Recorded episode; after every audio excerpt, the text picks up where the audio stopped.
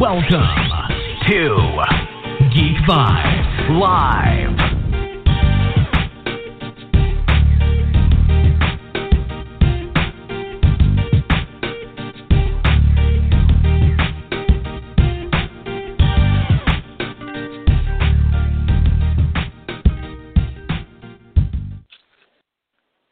Welcome, welcome, welcome to a all new episode of Top Ten. Uh, this is gonna be a really fun one, guys. Uh, today's episode is centered around top ten best villains in superhero movie history. Uh, that does include Netflix because a lot of people get confused. I consider Netflix to be uh, those TV series as far as Daredevil and stuff. I consider them to be like movies more so than episodes, which is pretty much what they are because um, I always binge watch it. So I never watch it one day and then another the other. I watch it all in one, so it's like a movie to me. But anyway, um, I'm introducing our panelists. Leo, what's going on? Hey, hey, hey, what's up, y'all? Ready to talk some villains in superhero movies and Netflix. Oh my goodness, I can't wait to dive in. There's so many good ones. It's gonna be it, it's it's really tough. There's there's good ones when you think the entire spectrum.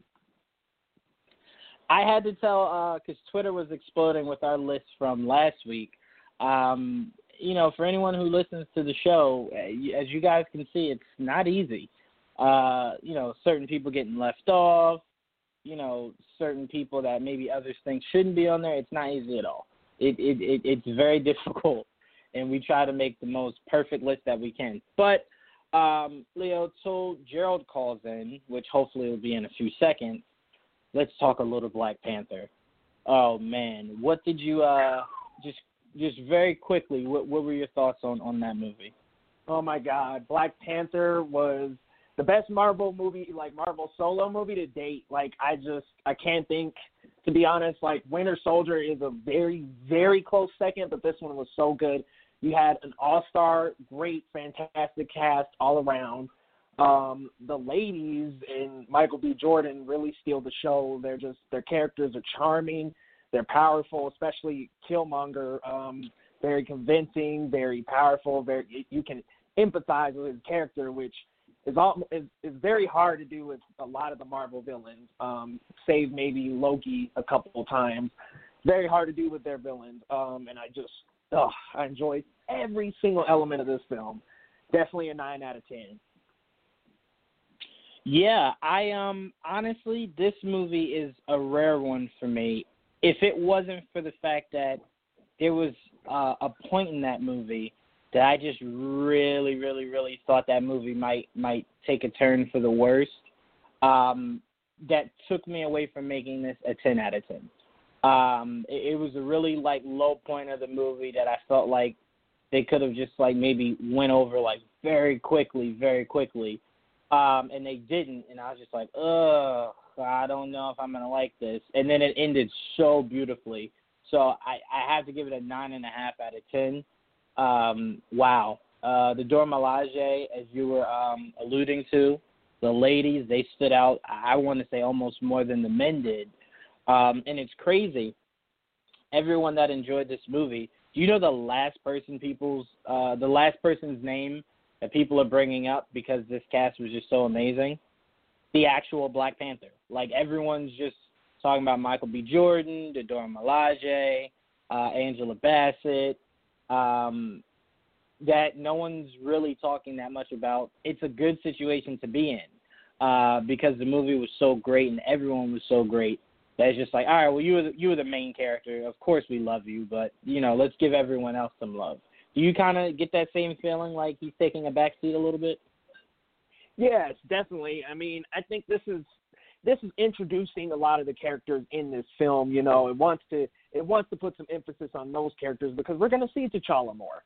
He's going to have a heavy role in Infinity War as we as we have already seen in the trailers.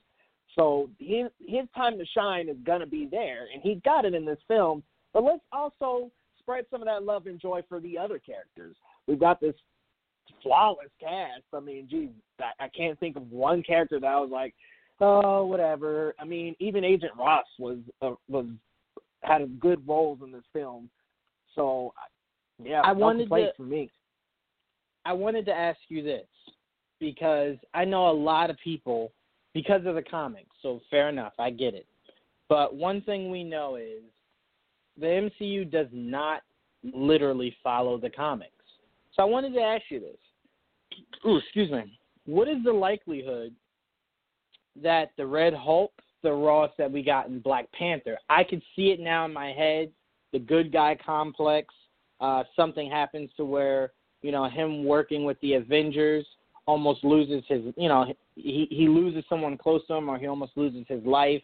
So he now has a different outlook on the Avengers.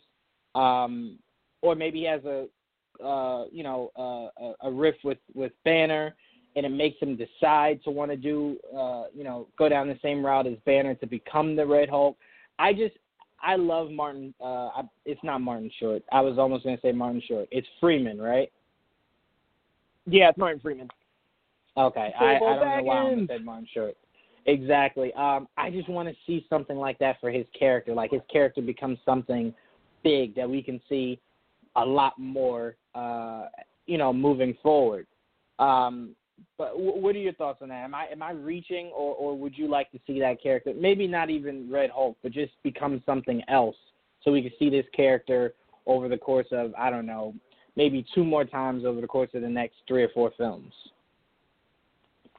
Oh, absolutely. I mean, he let's not forget he did have a pivotal role in uh, the third act of Black Panther, so he was definitely a character that you enjoyed seeing. Like he was somebody who was like, okay, I would love for him to return, and even for him to take a bigger role would be great because while his role was pretty big, you know, he's not a powered hero or anything. It would be cool to see a, a change in his character. I know that there already is a Thunderbolt Ross um, so who knows what they're gonna do with that character even, but hey, I'd be fine with Red Hulk or even just some kind of like power suit, like a Falcon type or something.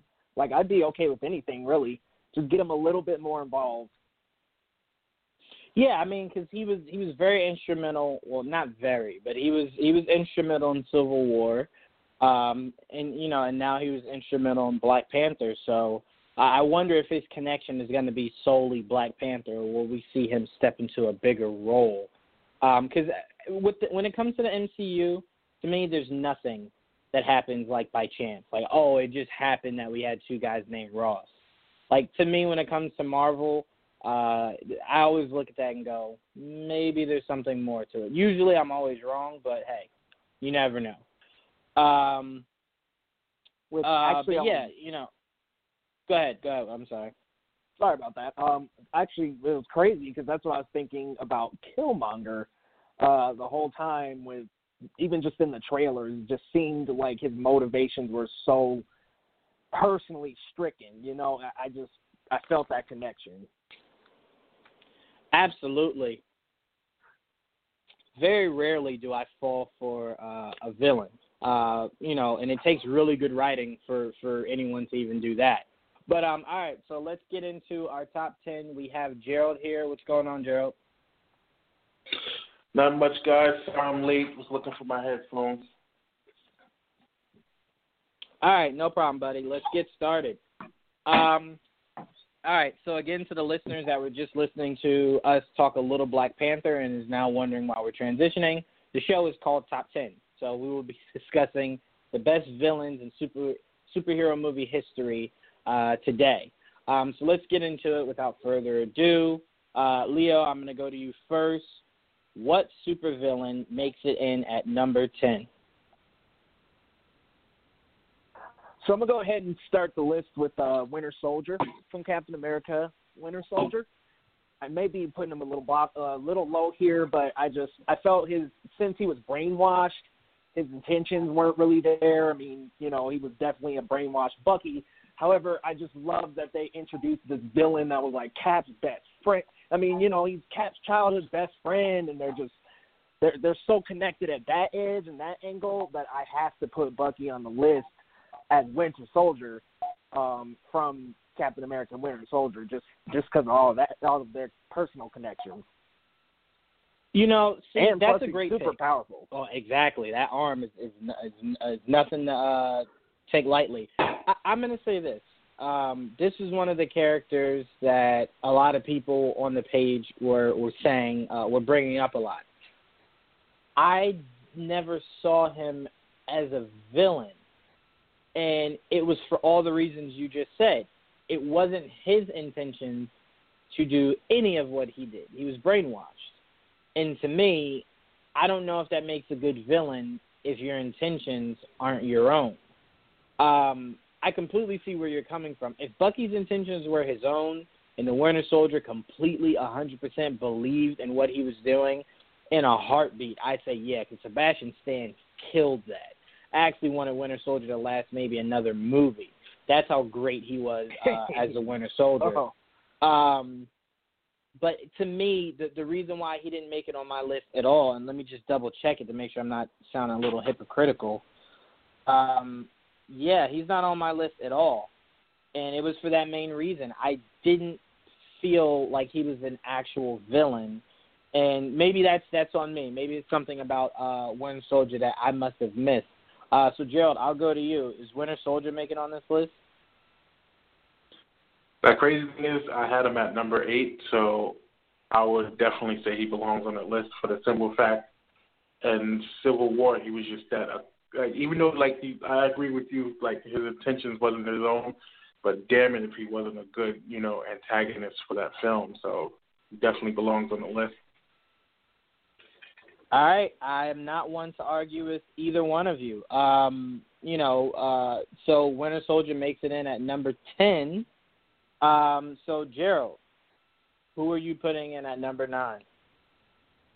Number nine, I'm gonna go with Magneto for the simple fact he was the antagonist Ooh. for maybe the last ten years of uh you know the X Men franchise. So he definitely played a big part. So I'm I'm gonna go with Magneto as number nine. All right, before I agree or disagree, let me just be super clear on this. Um, if you guys want, uh, we can loop the characters together or or use them individually. So if you want to use both Ian McKellen and um, Michael Fassbender, you can, or you could use them separately. Like for example, when you said Magneto, did you just mean in general, or were you thinking of a specific uh, actor? I was thinking of both actors, honestly, because even though it was two different actors playing the same character, the way they did it, it was just like you you you watched like the movies that took place in like the sixties and seventies, you knew like, you know, Michael Fassbender's Magneto was gonna wind up turning into, you know, what's his name? Ian Mc uh what's his Ian name? McKellen. The, the older McKellen. Ian McKellen's like uh, Magneto, so it, it's definitely both actors that portrayed that role well. So I just said Magneto because they're they're you know they're basically playing the same character. Okay, so we're we're agreeing that that's what we're gonna do going forward with this list. If it's character, um, if it's a character that's portrayed by multiple actors, we're looping them all as one. We're in agreement. Well, Mhm. I don't I don't know how you could do that with Joker though. Yeah, that that'd be a little more difficult uh, with Joker. Uh, but in that Maybe case, case you by can just case. say, yeah, in that in that case, you can just say a specific one. Me personally, um, I wouldn't have a, a certain person in my list. But all right, let's let's not too not let's not go too far ahead. Uh, Leo, does Magneto make it in uh, at number nine? Oh, definitely. Um, I even I really actually enjoyed uh, Fassbender's portrayal of Magneto a lot in First Class and Days of Future Past. Um, I was just a fan of. Oh my God, that I think that was. I, I hope I'm not getting this one um, mistook for Apocalypse when his family dies. That was Apocalypse. Okay, so that so even in Apocalypse, I enjoyed his performance critically. Um, so yeah, belongs on the list for sure. All right, I completely agree. Michael Fassbender brought something to the table as Magneto that I didn't think anyone could do. I thought Ian McKellen would be one of those characters or one of those actors that take on a character that is just really difficult for anyone else to step in those shoes and do anything even remotely good with it. Um, but Michael Fassbender definitely stepped up to the plate and hit a huge home run with it. Uh, so I completely respect him for that. Uh, so Magneto makes it at number nine. All right, it is my turn. I am actually gonna vote for. Let's see. All right, I'll start with this one. I'm gonna vote for Jigsaw. Uh, and I know a lot of you guys are gonna go, "Oh no, I thought you said superhero movie." Yes, Jigsaw. I am referring to. Uh, he went by the name Russo in Punisher's uh, series. Now, what made Russo special to me was the entire like up until maybe episode five or six, all we were seeing Russo as was like a brother to Frank. They loved each other. Um, you know, they, they always had each other's back in war. So at the end of episode six, when he gets in that car, and and you find out for the first time that he's not only dirty, but he's looking to help put Frank in the ground it just like you're like, whoa, what? I didn't see that coming at all. And then just him maintaining, uh, killing that that cop's uh, partner, and then just how conniving he was just going forward. Uh, and I can't wait to see what they do with him as he becomes Jigsaw. Now we saw his face get all chewed up uh, at the end of the series. I can't wait to see what they do with this character um, as he turns into Jigsaw. But Leo, I'll go to you first. Uh, do you believe that Russo, aka Jigsaw, deserves a spot on this list? Absolutely, and he was actually on my list, um, one of two Marvel Netflix villains on my list. Um, that last battle with Frank, I mean, it's just, it's like you said, just that whole buildup of the fact that it's like you go from friend to a guy that wants to put Frank in the ground to actually battling Frank to put him in the ground, and Frank still sees you as his best friend Billy. It, it's like it's it's crazy, and it, he there's just so much on the line with that relation relationship that that itself makes it powerful. And not to mention how the I mean the actor that portrays him. Unfortunately, I don't know that guy's name, but just the guy who plays portrays him is even portrays him very well too. So I'm excited to see the Jigsaw face come back, and it, they didn't kill off Marvel didn't kill off a villain. Like they kept him around. Like he just lost his face, and he gets to get uh, gets to stay around, just like we had kind of talked about earlier. Yeah, no, listen, that's shocking. Uh, that, that's huge for anyone who is truly a Marvel fan. Because when you fall in love with the character, Kilgrave, uh, they kill him. So it's like, all right, well, that was uh, that sucked. Um, Gerald, do you believe that Russo, aka Jigsaw, deserves a spot on this list? Absolutely. Um, that ending fight scene with him and you know Frank, when Frank was just bashing his face into that mirror, that was just a great fight scene. So the fact that Frank put out so much hate and to bashing his face into that mirror that you know he was a great villain. So definitely, uh, he definitely deserves in the top ten. Absolutely. I'll even go as far as to say this. I went with Russo to sell you guys on the idea of uh, Jigsaw being in the list, but Punisher, the Netflix series, isn't why I put Jigsaw on this list. Punisher Warzone is why I put Jigsaw on this list. I I think I'm one of maybe I'd take a wild shot in the dark. Thirty people that think that movie is just phenomenal, top to bottom. I, I love everything about Punisher Warzone, uh, and I love the Jigsaw that we got from that movie. Um, so that was why I thought Jigsaw should be on here. But I wasn't sure if you both had saw or would have remembered his performance. I knew uh, the one from the Punisher series was more fresh and more recent. So I was like, all right, that's a safe bet because I didn't want to say Jigsaw from the movie, and you guys were like, I don't really remember him, so no. And then I lost the chance of getting him on the list at all. So had to go with the safe bet, and it worked. So good.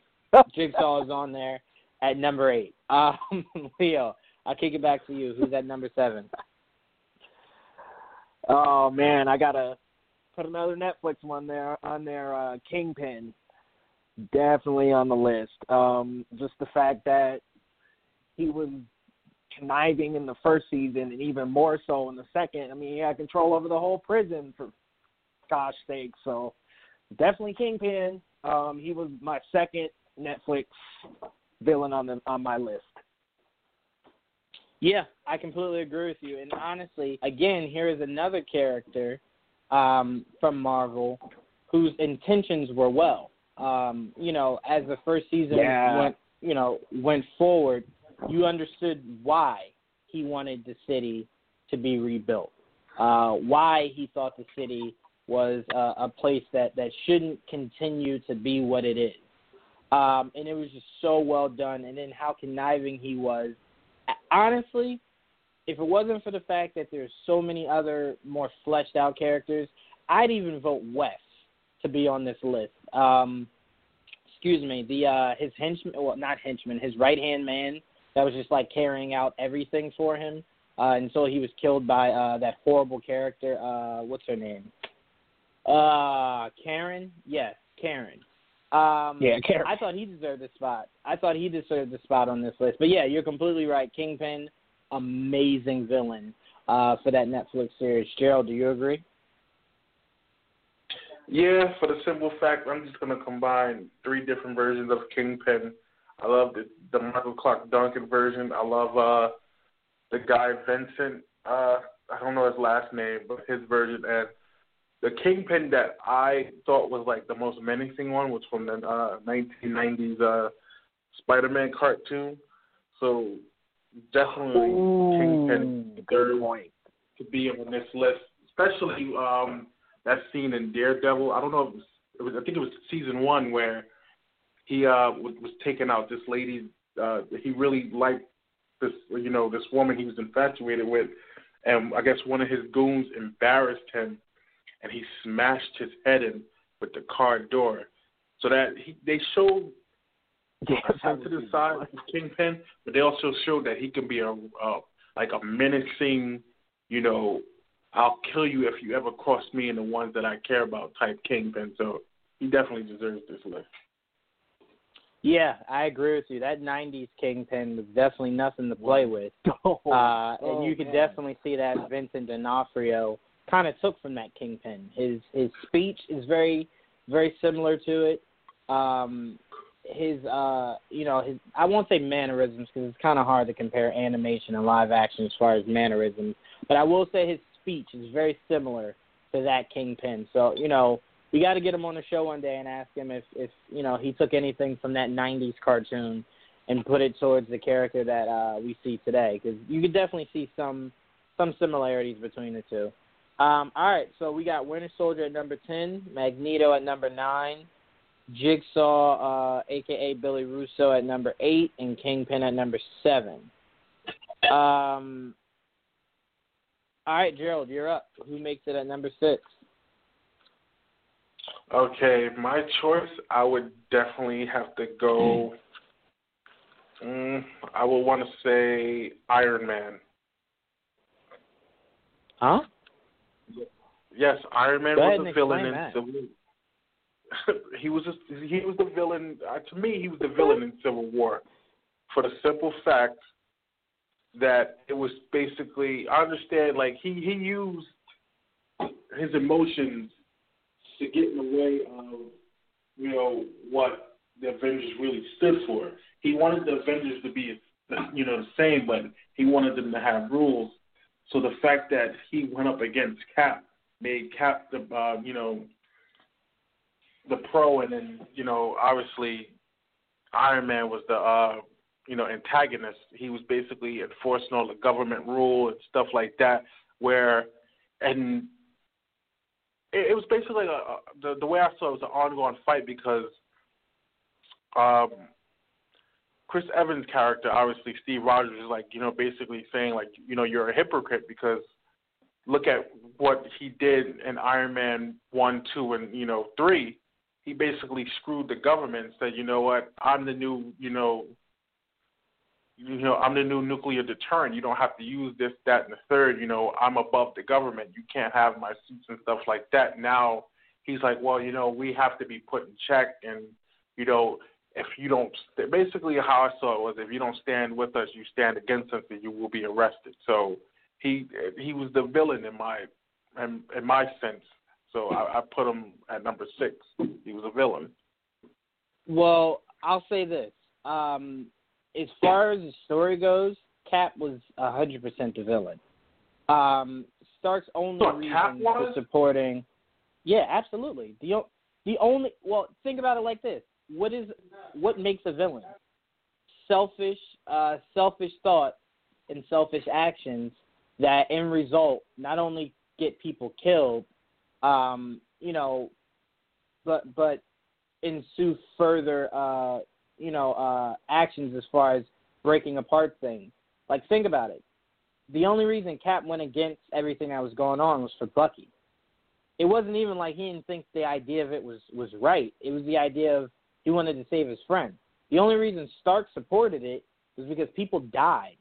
Because like the Avengers couldn't keep things in check. You had Wanda who couldn't control her powers enough to get that bomb away from any civilians. Um, you know, and, and it's just you had Bucky that blew up an embassy to where T'Chaka died. Uh, turns out it wasn't him, but they didn't know that at that point. Uh, I- would say whenever you have a hero versus hero, uh, there's never a clear cut winner or villain necessarily. Um, it, it's the equivalent of when Daredevil fought Punisher. Like Punisher was killing people. That that's an act of a villain, but we know he's not a villain. Um, you would say Daredevil was the hero in that situation. So I think it's the same thing. I wouldn't call, excuse me, Iron Man a villain because his intentions were pure. It was the intentions of people are dying, and you know, while we just sit back and enjoy our lives of being these really cool superheroes, like we leave a lot of damage. Like you know, Age of Ultron, a lot of people died in that movie. Um, Battle of New York, a lot of people died in that movie. The events of Vienna, a lot of people died in that movie. Um, so his his intentions were more pure. It wasn't like I'm selfishly trying to to do this so it helps my bottom dollar. It was solely because uh, anytime a parent confronts you and tells you you're the reason her child's dead, it does do something to you. So his actions were more pure. Uh, Leo, do you agree? Um, yeah, I definitely gotta agree with that. Um, not to mention the one of my favorite scenes in the film was just when the woman like cut him off right after his speech and was like talking about um how her her son am I yeah, it was her son had been killed Yeah. um at on one of the their adventures and it's like wow uh just to see that all the damage is like you know changing lives every single t- like million thousands and millions of lives wherever they go for the better or for the worse um and sometimes it's for the worse and that made Iron that motivated Iron Man to say, well, we do need to be contained. It kind of it was almost a little bit humbling, in my opinion, for him to kind of say that because I mean, his personality and attitude, he's not really about that most of the time. But he was like, "Look, guys, I mean, bringing it down to earth, we're we're causing damage." So I I kind of saw him making the right choice. Um, I know Cap. I mean, I I think there was a little bit more behind it than just Bucky. I want to say that he just didn't want the government to be interfere to interfere just not just because of Bucky, but also because he just wants to defend whoever he can. I don't know. I just I don't think it was only because of Bucky only.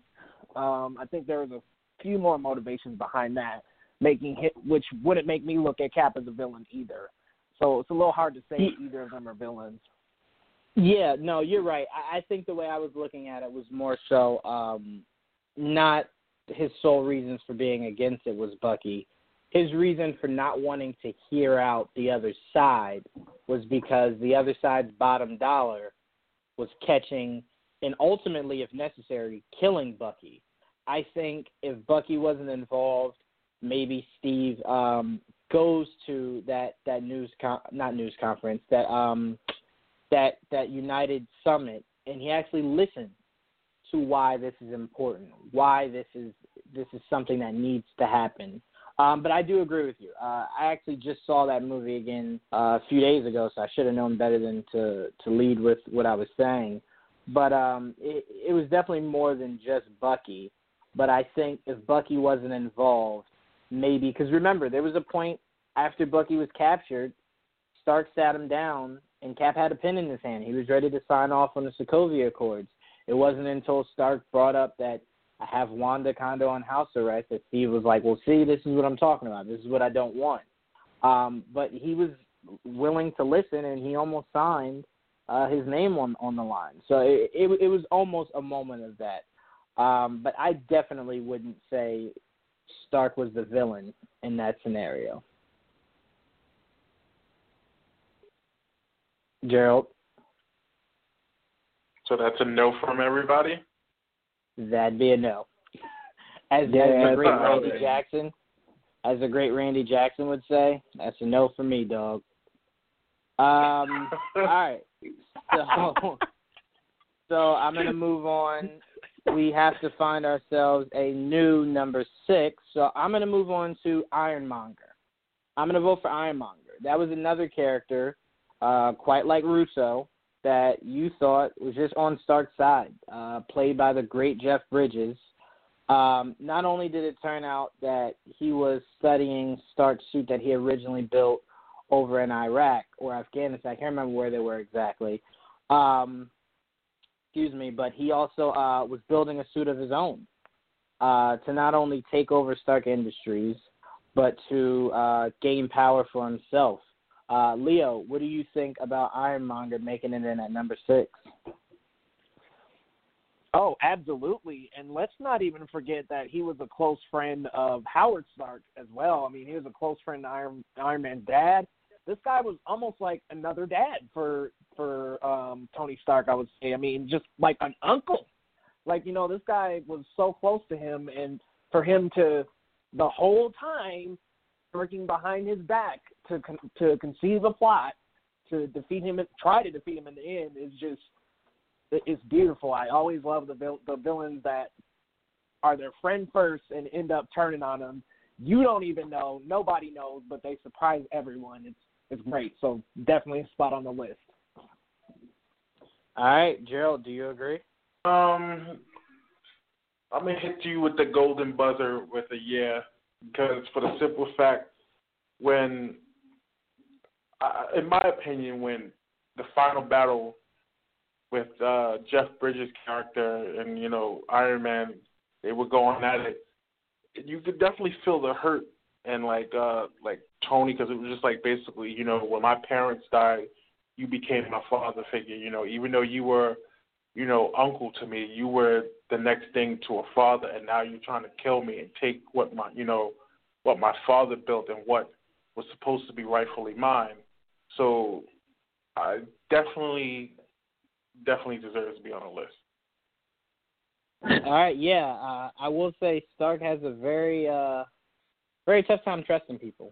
Uh, trusted Cap. Turns out Cap knew who killed his parents. Trusted Ironmonger. Turns out Ironmonger was trying to kill him. So not that best of a track record with trusting people. So he should probably uh, stop doing that. All right, so we got Ironmonger here at number six. So Gerald, I'm going to go back to you for you to give us a number five. Number five, I'm gonna have to go with Whiplash, for the simple fact he hated Iron Man with a passion. He hated Tony Stark. I believe it was because uh, Tony's father had something to do with firing his father or something like that. I haven't seen Iron Man 2 in a while, so I could be wrong, but I know it was something like Tony's family did something to Whiplash's family, and that just caused him to hate the very essence of Tony Stark. So he built his own, you know, arc reactor and, and suit and basically terrorized him no matter where he was at. So he definitely deserves number five on the spot. Um, I don't know, man. I I do not feel as though that character was fleshed out uh, enough. I felt as though we could have gotten more. Um, I also felt as though that was the most anticlimactic uh, in fight scene I have ever seen in a Marvel movie. That was like super boring. I remember watching that in the theater, just like there's no way I paid money to see Iron Man and War Machine on screen together take on Whiplash in a really, really, really cool uh, suit of armor for it to end like, Rhodey, give me your hand. I really hate it. You guys have no idea how much I hate that movie. Um, uh, almost a lot of everything of that movie. Um, mainly, I hate that that was the start of Black Widow's spinning kick that now you see women use in, in action movies every single movie now. Um, so I I also hate the birth of that. Um, but Leo, do you believe that Whiplash deserves a spot on this list? Um, no, not really. I, I just to the bottom of it, I just didn't like Iron Man two that much, and I thought Whiplash was just a little bit of a lackluster villain. He had the opportunity to bring it out a little bit more, but it just never happened. Yeah, no, I completely agree with you. They, um, Accepted. they uh also that was the worst uh no, let me take that back. Not worst. Not the person I would have selected to be um uh my whiplash and uh can't remember the actor's name. Mickey Rourke. Um so just a lot about the idea of that uh I had a problem with. Anyway, so that did not make it to the list. Um Whiplash just could have been a way better villain. Uh, I don't know if that was the writing of uh, oh man, Jon Favreau or who who it was, but that villain could have been done a lot better than it was. Um, all right, so Leo, it is your turn. What is number? What are you voting in for number five? For number five, I'm going to have to vote in Doctor Octopus from Spider-Man Two. Well, I guess it would be overall because even the 1990s guy was a little cheesy but pretty funny. Um, I really liked that character in the animated series, and I loved. I mean, I just the Al- Alfred. Um, I can't remember that guy's last name, but he just did such a good job as um, Doc Ock in the in Spider-Man Two. Like he was almost to the T with the comic counterpart. So I just had to give it to him. Plus, plus the fact that he just another guy that hates Spider-Man. I, I love me some Spidey, so got to go with Doc Ock. I agree with you. And the actor's last name is Molina, Alfred Molina. Um, and I completely agree with you. Um, I think we may have a, uh, a a talk at the end of this to where we switch things around, so he's up in at least that uh, that top three, maybe. Um, so we'll we'll talk about that later on the substitution of that. Um, but yeah, no, I completely agree with you. He deserves a spot on this list. Uh, I don't really have much more to say. Um, he's definitely one of the best superhero villains in comic book movie history. Uh, Gerald, do you agree? Uh, definitely, uh, only because he had an honorable end at the end of Spider-Man 2, and, and the simple fact is he put Spider-Man through hell. Like he really did, especially that that train scene when he just I think he destroyed the track or he destroyed something with the train where the train wouldn't stop, and he he put Spider-Man through hell through that movie. But he definitely, I think, with when I top my hat off to him, he had an honorable end, so he definitely deserves uh, number five. Yeah. So we have Dr. Otto Octavius, Doc Ock at number five. All right, we're moving along here. All right, so at number four, I am voting for Venom. No, I'm joking. Uh, I'm gonna go ahead and vote for. Um, yeah, no, come on, guys. I would never do that. I'm gonna go ahead and vote for Elektra. Uh, not Elektra in season two of Daredevil, but Elektra, aka Black Sky, from the Defenders. She did an amazing job. Uh, she was originally like a, a mindless zombie for uh, a large portion of that, but once she gathered her, you know, once she realized the, you know, what her actual life was before that whole ordeal of her dying and being brought back to life, uh, you know, her love for Matt Murdock and everything, and she embraced that a villain is just who she is. That was something she struggled with uh, in season two. It was just like, I'm a villain, but I love Matt enough to be uh, somewhat of a hero. Um, so in this, she just said, "Nope, I love you, but I'm still just a villain," and she completely embraced it. Uh, and I loved everything we got in that. I'd say last two episodes of the season of Defenders. Uh, Leo, do you agree?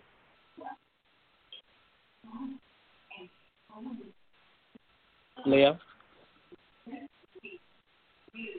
Leo. Oh, sorry about that, guys. Oh, you're good. Go ahead. Disconnect there. Um, yeah, I, I, you know, I can't put her this high, but I can see her on the list. So, and to be honest, like I think I enjoyed. I was one of the few people that heavily enjoyed like the Defenders enough to watch it a couple times.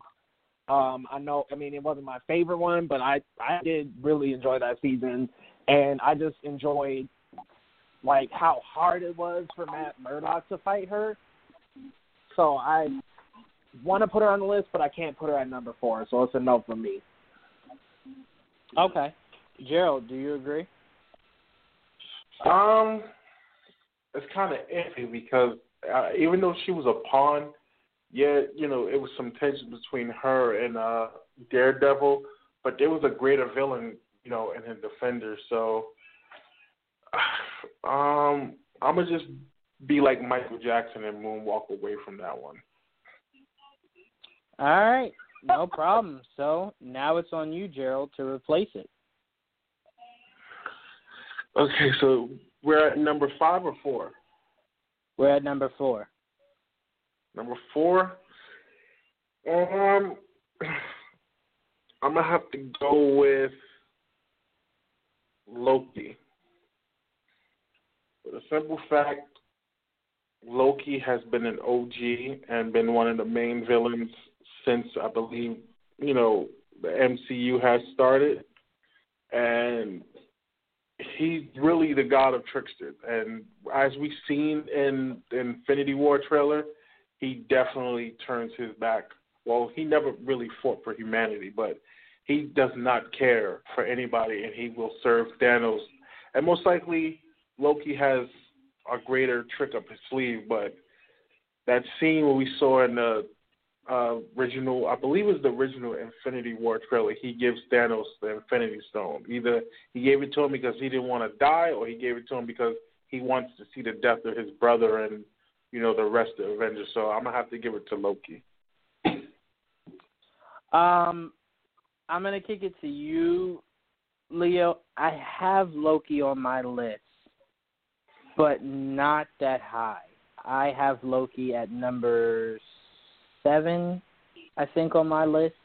Um, I have a huge issue with characters that are these huge villains in the comics, and when they're translated to the uh, live action screen, um, they go through a character development that brings a lightheartedness to them. Uh, we saw that with with um, Thor: uh, Dark World, where um, he saw the pain his brother went through when he thought he died.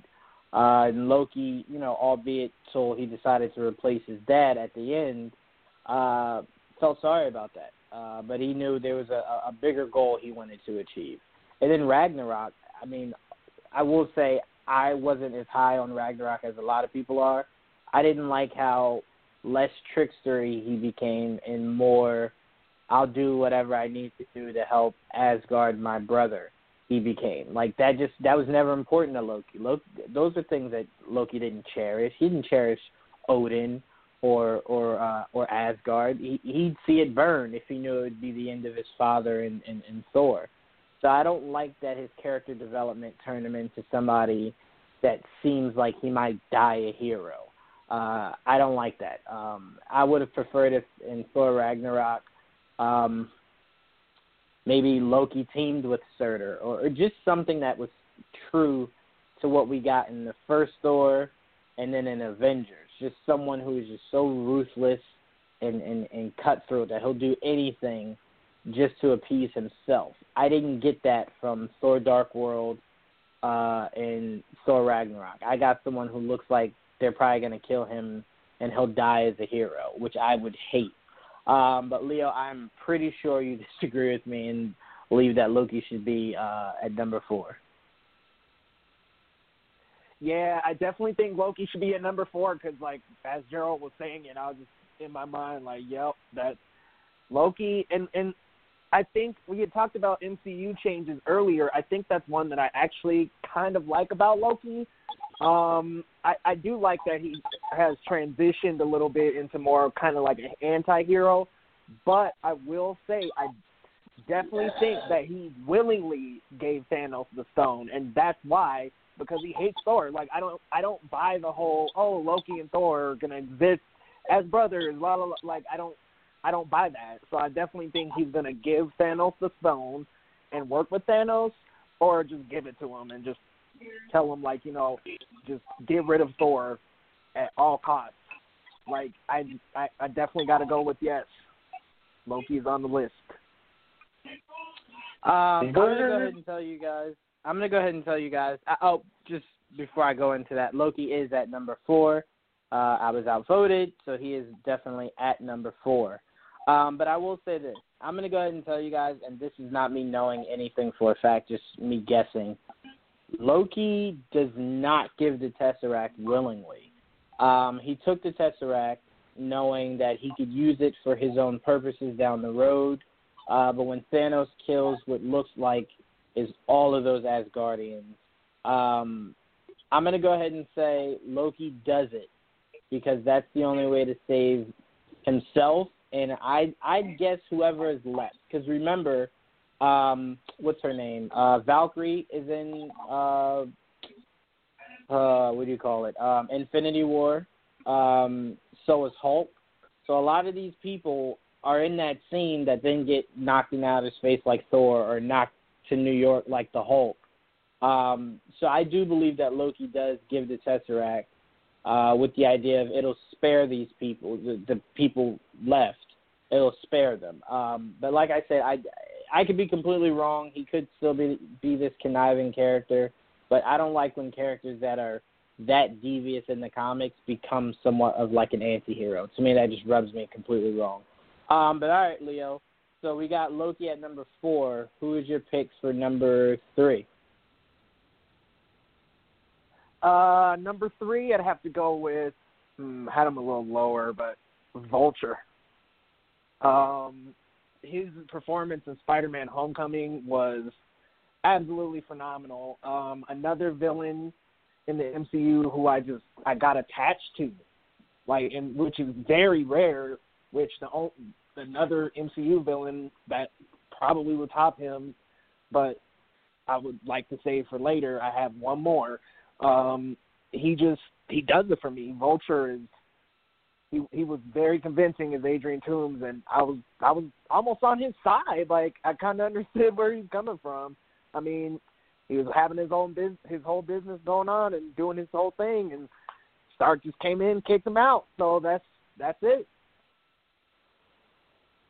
Yeah, no, I, I completely agree with you. He was uh, again one of those characters that you look at and you go, I kind of get why you became a quote unquote villain. Like everything was stacked against you. You had a legit job, a family that you were providing for, and out of nowhere, you know, here comes Stark again, and now your way of living has completely changed. So now you go a different route to providing for your family. So I, I get it. I, I completely get it. And man, did Michael Keaton completely capture and redefine a character that a lot of people laugh at. Um, no one's laughing at Vulture anymore. Um, and I loved it. And I loved the scene at the end to where looks like he's going to end up being Scorpion down the road is, you know, telling him like, oh, you know, I heard that you know who he is. And what I was thinking in the theaters when he didn't reveal who Spider-Man was is, do you know how that would kill your reputation in prison if people know that uh, a 16, 17 year old uh, beat you? Even even if he had these these amazing powers, still he's a kid, and you let this kid beat you. So I think that was it. And you know he wants to wait to when he breaks out so he can defeat Spider-Man himself. I loved it. I loved everything about his character. I love that huge WTF moment when we saw that um Peter was dating Vulture's daughter. And it was just like, wow, this is so uncomfortable now. Like, Peters is just sitting there like, man, I know who you are, but I can't do anything right now. That was really awesome. And then when they had that dad moment in the car, uh, I thought that was just such great acting on, on the part of uh, Tom Holland and Michael Keaton. Uh, but Joe, do you agree? Is Vulture making it at number three?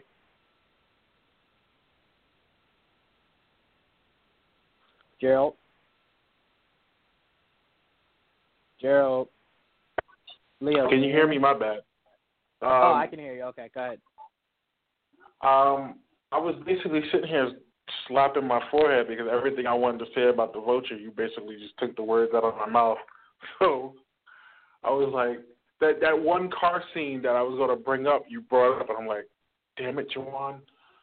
So sorry. Definitely a spot. No, it's all good, man. We mind think alike, so that means deserves a spot on the list. So. All right, so Vulture it in at number three. So before we get into our final two, we have Winter Soldier at 10, Magneto at 9, Jigsaw at 8, Kingpin at 7, Ironmonger at 6, Doc Ock at 5, Loki at 4, Vulture at 3. And I'm going to vote it at number 2. Man, um, I'm going to go General Zod. Um, mainly because this is, again, another character whose entire way of living was completely thrown out uh, and you know he's being seen as a villain for wanting to do anything and everything possible to make sure that his people survive. Um, and I just thought, I think it's Michael Shannon is the name of the gentleman who played Zod in Man of Steel. I think he did a phenomenal job. I think his his uh, his reasonings were valid, and I think he defined uh, what it meant to be a true villain. I mean, he was willing to completely uh, destroy all of Earth and rebuild it in Krypton's uh, in Krypton's image. So I just I I thought he did an amazing job, and I thought he killed it as General Zod. Um, Leo, I'll go to you first. Does Zod make it on this list? Yes, Zod does make it on the list. He is man, he was actually really good. Keith or uh, wow, um, Michael Shannon, excuse me, was uh, definitely a convincing villain who not only was very, I mean, was bent on rebuilding Earth into Krypton, he also felt that Clark should have been on his side. Like he's right. like, you know, you're a Kryptonian as well. Like, why are you not? Like, this is this is what we're supposed to do. And it's kind of it's almost like a wake up call a little bit for Superman. Like, wow, not all of my people were good. So I, I definitely got to put Zod on the list. Um, the best. I mean, one of the best scenes in. I mean, in all of the DCEU, for sure, um, is Zod kill the people, and he has to make the fateful decision to actually kill Zod. So, yep, he's. I would say yes for sure. Yeah, I completely agree with you. And right before I pass it to you, Gerald, um, what I loved about it was you had two sides that thought the other like was crazy for not siding with them. Like Zod thought Superman was insane for not wanting the same thing that he did. Like his world was stripped from him. Like this wasn't like your typical villain who had his home but wanted to come take your home. Like no, his planet was destroyed. So he's like, all right, well, I still have some Kryptonians that are alive. Where can we go? And then when you see Earth is a place that you can definitely uh, withstand and rebuild from, you want to wipe it out and rebuild it you know, in your image, rebuild Krypton. And Superman's like, well, dude, I was born here, so like this is home to me. So you're trying to do what someone did to your home. So you know, it was just really, really, really good to see how the two guys on each side were viewing things. And honestly, when you look at it, you kind of sympathize with both sides. But uh, Gerald, do you agree? Um, yeah, I do. For the simple fact, uh, when the final battle scene between Superman and Zod Zod basically, to me, in my opinion, showed the world, you know, what type of man Superman really was, and that was when um, it was basically like either you can save the people or you can kill me, but you can't do both. So he um, used his, you know, heat vision basically to try to kill these, you know, this, this group of, you know, family, and Superman had to snap his neck, which, and my opinion, Zod won because they showed that the Man of Steel can be broken, and you know at the end he showed that you know he basically kind of had a little broken moment where he didn't want to kill Zod, but he had no choice, even though in the comics Superman doesn't kill, but he I guess in overall he showed you know the world that yeah you know you can't trust your Superman. So and then on top of that Yeah. he came back he came back as you know as uh, as another villain, uh, another iconic villain Doomsday. and BVS. So he definitely gets my vote. Yeah, and you know what? I just want to say this really quickly because uh, a lot of people forget this. Um, these characters that are quote unquote uh, against killing, Superman has definitely killed. I want to say more than a handful of times in the comics. Uh, one that I can remember off the top of my Mhm. brain is the way he killed, uh, the way he stopped Doomsday was uh, lobotomy, uh, and that killed him. Um, trying to think of another way. Oh, duh. Uh, ripped his arm through Green Arrow's chest. that was another way he killed someone.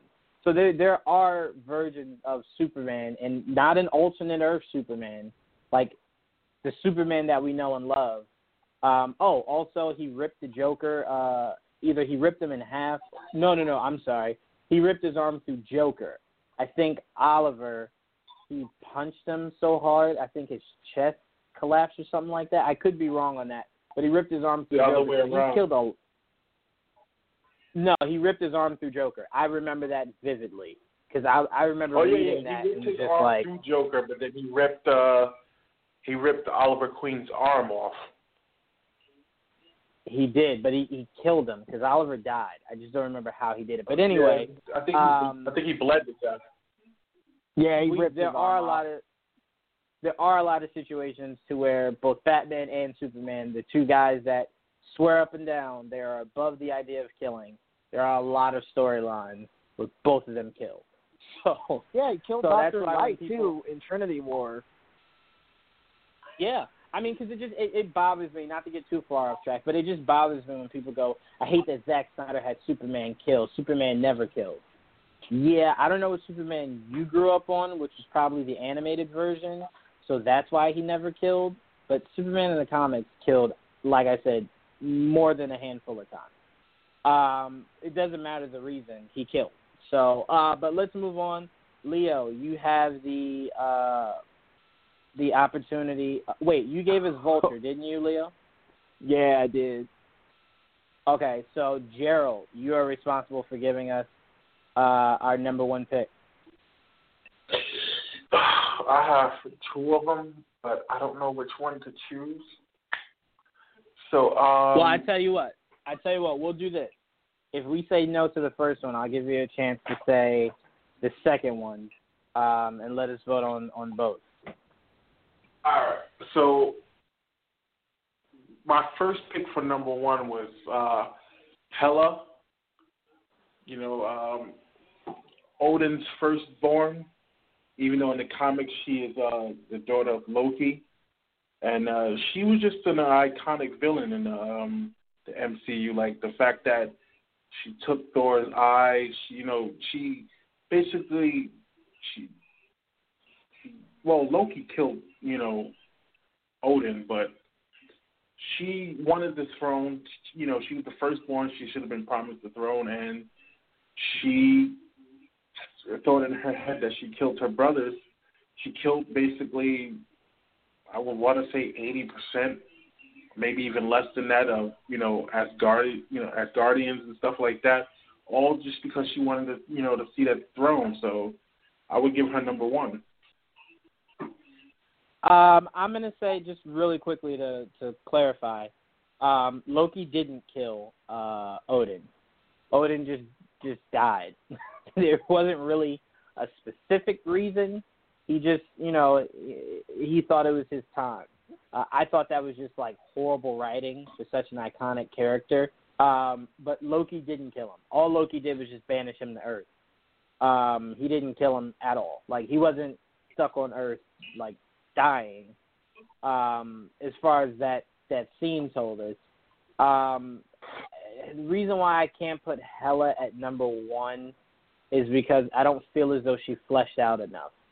um, right when you were starting to enjoy the character is when she had that moment with her and and then we assume she's dead. But I'll tell you this: if Hela in that battle became Death, uh, who is the love of Thanos, if she becomes that in Infinity War, we can revisit this list after Infinity War, and I would agree with you that she should be number one. Uh, but because we didn't see enough, enough fleshed out of her character, uh, especially enough of her battling Thor, like we saw maybe I want to say a combined five and a half minutes of Thor versus Hela, um, and she didn't actually devise like a plan, like there wasn't a plan.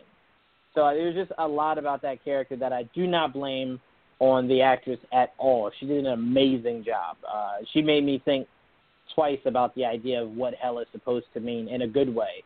Um, but I just feel as though she didn't achieve the ultimate idea of being a villain, and that's just because of the poor writing. But I could be wrong. Leo, what do you think? You took the words right out of my mouth, man. I wanted to see her at death, or at least see a, a hint or a tease of her death.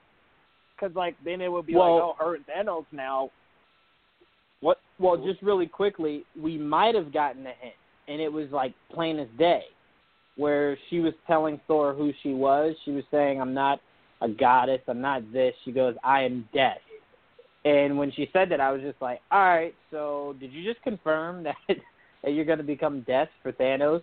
So it could have been something she was just using as a play on words, or it could have a deeper meaning. So we might have gotten like confirmation right there in that scene.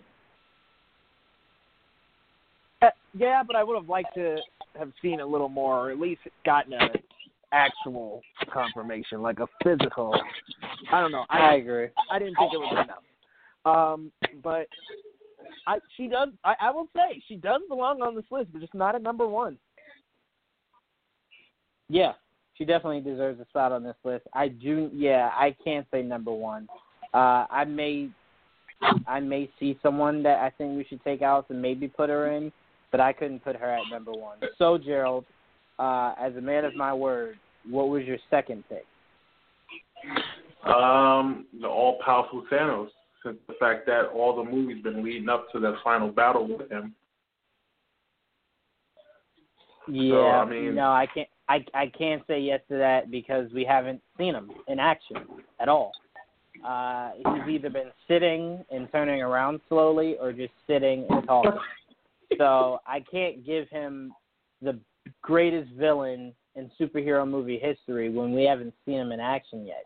And as I rewatched that end credit scene of Age of Ultron, I didn't understand that at all when he said, "Fine, I'll do it myself."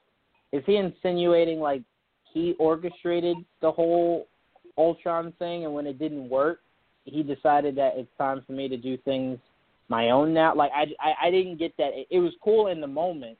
It's like, all right, this is dope. Thanos is putting on this glove. But now that I watch it back, it didn't make sense to me. But yeah, I can't give number one to somebody who hasn't actually began his villainy. So we won't see, we won't actually be able to to say anything regarding that till May fourth. Uh, Leo, do you agree? Uh, I think we'll have to revisit this after Infinity War because I just I, I agreed. I want to see him. I, I just got to see him. I got to see him in action. See him on the screen. What he's going to put forth, and and I want to see a little bit about his motivations, his intentions, and then I'll definitely. I mean, he might even become number one because, like you said, it was all leading up to this. If it's as hyped as it as it's, I mean, if it's as good as it's going to be hyped up as, then he might be number one. But for now, I can't put him as number one.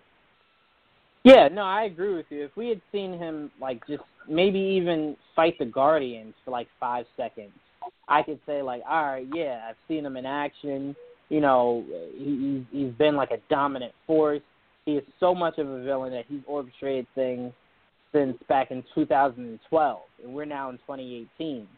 So yeah, I would give him that if we had seen him like actually physically do something.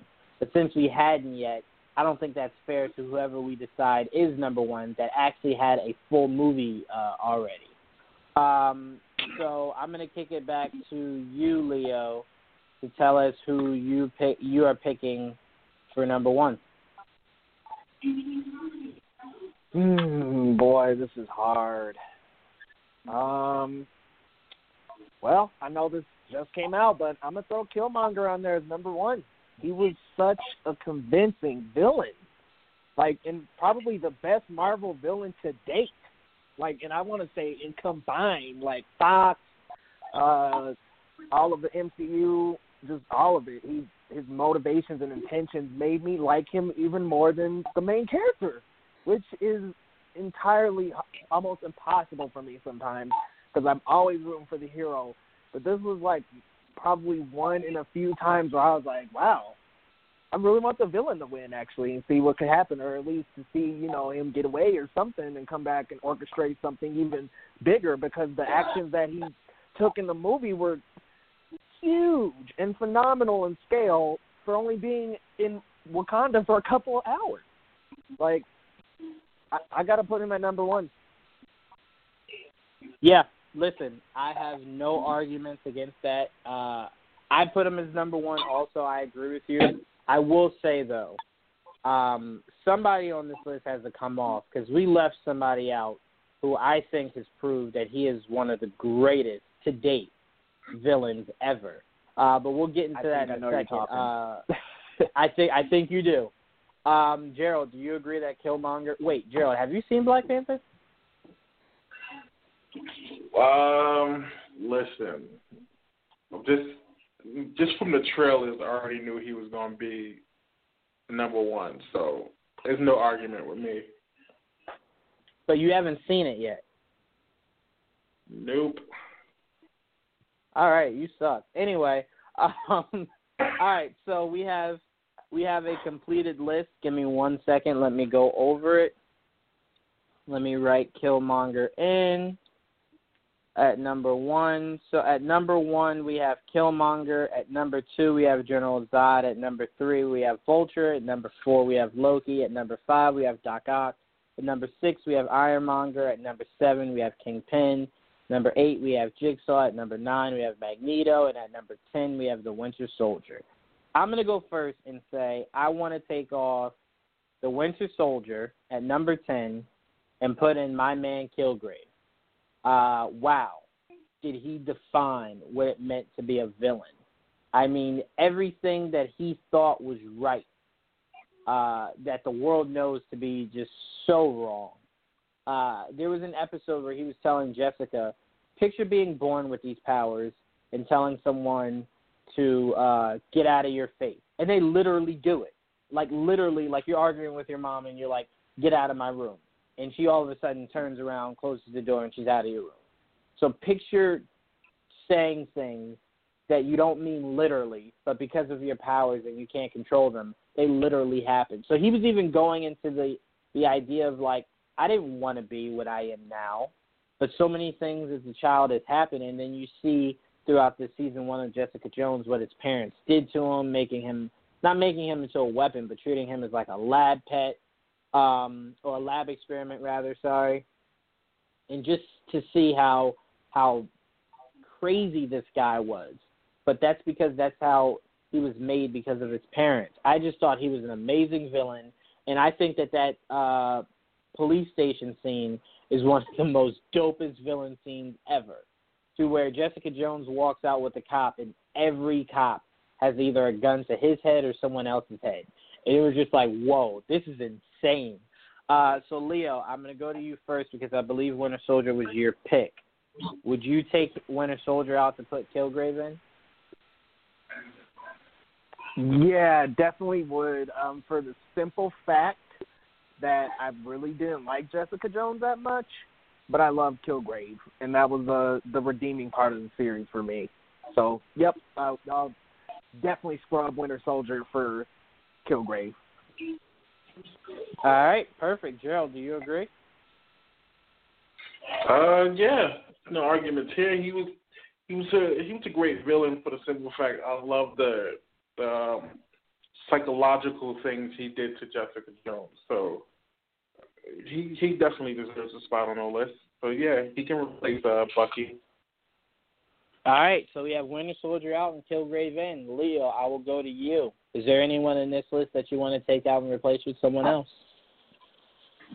Mm, can I get another read of the list? Absolutely. Excuse me. Uh, Kilgrave at number 10, Magneto at number 9, Billy Russo, aka Jigsaw, at number 8, Kingpin at 7, Ironmonger at 6, um, Doc Ock at number 5, Loki at number 4, Vulture at number 3, General Zod at number 2, and Killmonger at number 1. Uh, I want to put Hela in number six in place of um, Ironmonger. Um, just for our Um, conversation go ahead, go earlier, but just for our conversation earlier alone, I mean, it it's like you guys said, Hela was a great character on screen, and the fact that I don't, I mean, I don't know about anyone else, but I don't believe that she's dead yet, and she obviously going to have a much more pivotal role, and to see what's to come makes me excited. So I got to put her on the list.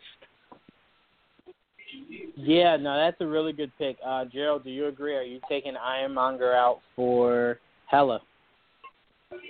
Crazy thing is though, I was gonna put Hela on the list when it came to me, but you know he beat me to it, so I have no uh complaints about it. All right, so Hela has replaced uh, Ironmonger. Gerald, out of this list, would you take anybody out to put someone else in? Um, this is a really good list. I would take out. Um, wait, do do uh one through six for me real quick. Killmonger, General Zod, Vulture, Loki, Doc Ock, and Hela, in order of one to six. I would take out Doc Ock for Venom if I could. Whoa, whoa, whoa! Hold on, hold on, hold on, hold on, hold on. You're not talking about Tom Hardy's Venom, right? No. God no! Why would I do that? Hold on. I haven't Well, seen him I'm wondering why. I'm wondering why you try, you're trying to take Topher Grace's Venom and put him in a list over Doc. I'm not Ock. picking Topher? Grace's Venom either. No. I'm- What other Venom I'm was there? strict- Um, Spider-Man, 1990s uh, TV No, show. no no anime. Nope, no animated. No animated. It's It's no movie, animated. movie or Netflix series. Ah. Then I, I the, the list is complete. Then Listen, man, you almost made me go insane. I thought you were trying to put Topher Grace in this in this damn list, man. I was so ready to hit this hang up button. You have no idea. Um, oh, I wow. was crying on the other end. Wow. Um, all right, so I'm going to name a few people that are an honorable mention, and you guys tell me if you think they should be in this list. Uh, I'm going to go Cottonmouth. I'm going to go Red Skull. I'm going to go Ronan. I'm going to go Ego. I'm going to go Lex Luthor from BVS. I'm going to go Ultron, and then I'm going to go Abomination. Uh, out of that list, do you guys think any of those characters should be in this list? I'll go with you, Leo. Sorry. There's Go a lot Leo. of options. Um, let's see. There's Red Skull, Ego. Who else? I'm sorry, I I kind of lost track. No, that's fine. Let me go through the list again. Red Skull, Ronan, Ego, Cottonmouth, Lex Luthor from BVS, Ultron, and Abomination. Hmm. Man, see, Cottonmouth. Um, I would put him on the list if he had lasted longer. Um, I, I wasn't the biggest Well, I- fan of Red Skull. I think didn't What's that? Cottonmouth last like didn't Cottonmouth last like was it six or seven, maybe eight episodes? I thought he was killed off in like the fourth one, fourth or fifth. No, no, because I think because usually when they make uh, because you got to split it in half. There's usually only like twelve episodes, I believe. Um, so usually I think around Luke Cage was only six. ten. Luke Cage was only ten. Yeah, I thought that was only ten episodes. Season Here, one. let me check. Keep keep talking. Let me check. Um, I will say that I, I wish that Cottonmouth had a lot more. I don't know. I just I, I just hated Diamondback so much that I wish he would have just lasted the whole time. or had been the Diamondback all along. Um, so I can't put him on there. I think I want to sub in Ego somewhere for the sheer fact that it's like, wow, I've never seen my father. Here he is. He's this pretty amazing guy.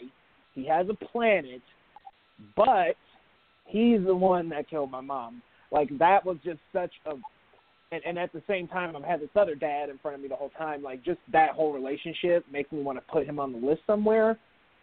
Um who do we have at number eight? Billy Russo? Yeah. Ah, I don't want to get rid of Russo. Let me say this really quickly before you make your decision. I uh Luke Cage actually was 13 episodes. Excuse me. Oh, and okay, yeah. I'm looking at I'm looking at the character description, and he's still alive. Um, in episode seven, so I would assume he dies in either episode eight or episode nine. So he did last for a majority of this season. Just putting things into proper perspective, in case you're looking for a reason to put Cottonmouth in there. Nah, because I, I I almost wish the roles were reversed. Okay. So you you want to take out Billy Russo to put who in? No, no, no, not Billy. Um, who and we had Hela six. Uh, it's such a good list, man. Nah, I'm gonna go ahead and keep him in the honorable mentions. Okay. All right. Um, yeah, I'm good. Let me see. Let me look at this list again. Man, Cheo is a, is a good friend of Geek Vibes, and I hate that we couldn't get uh, Cottonmouth on here.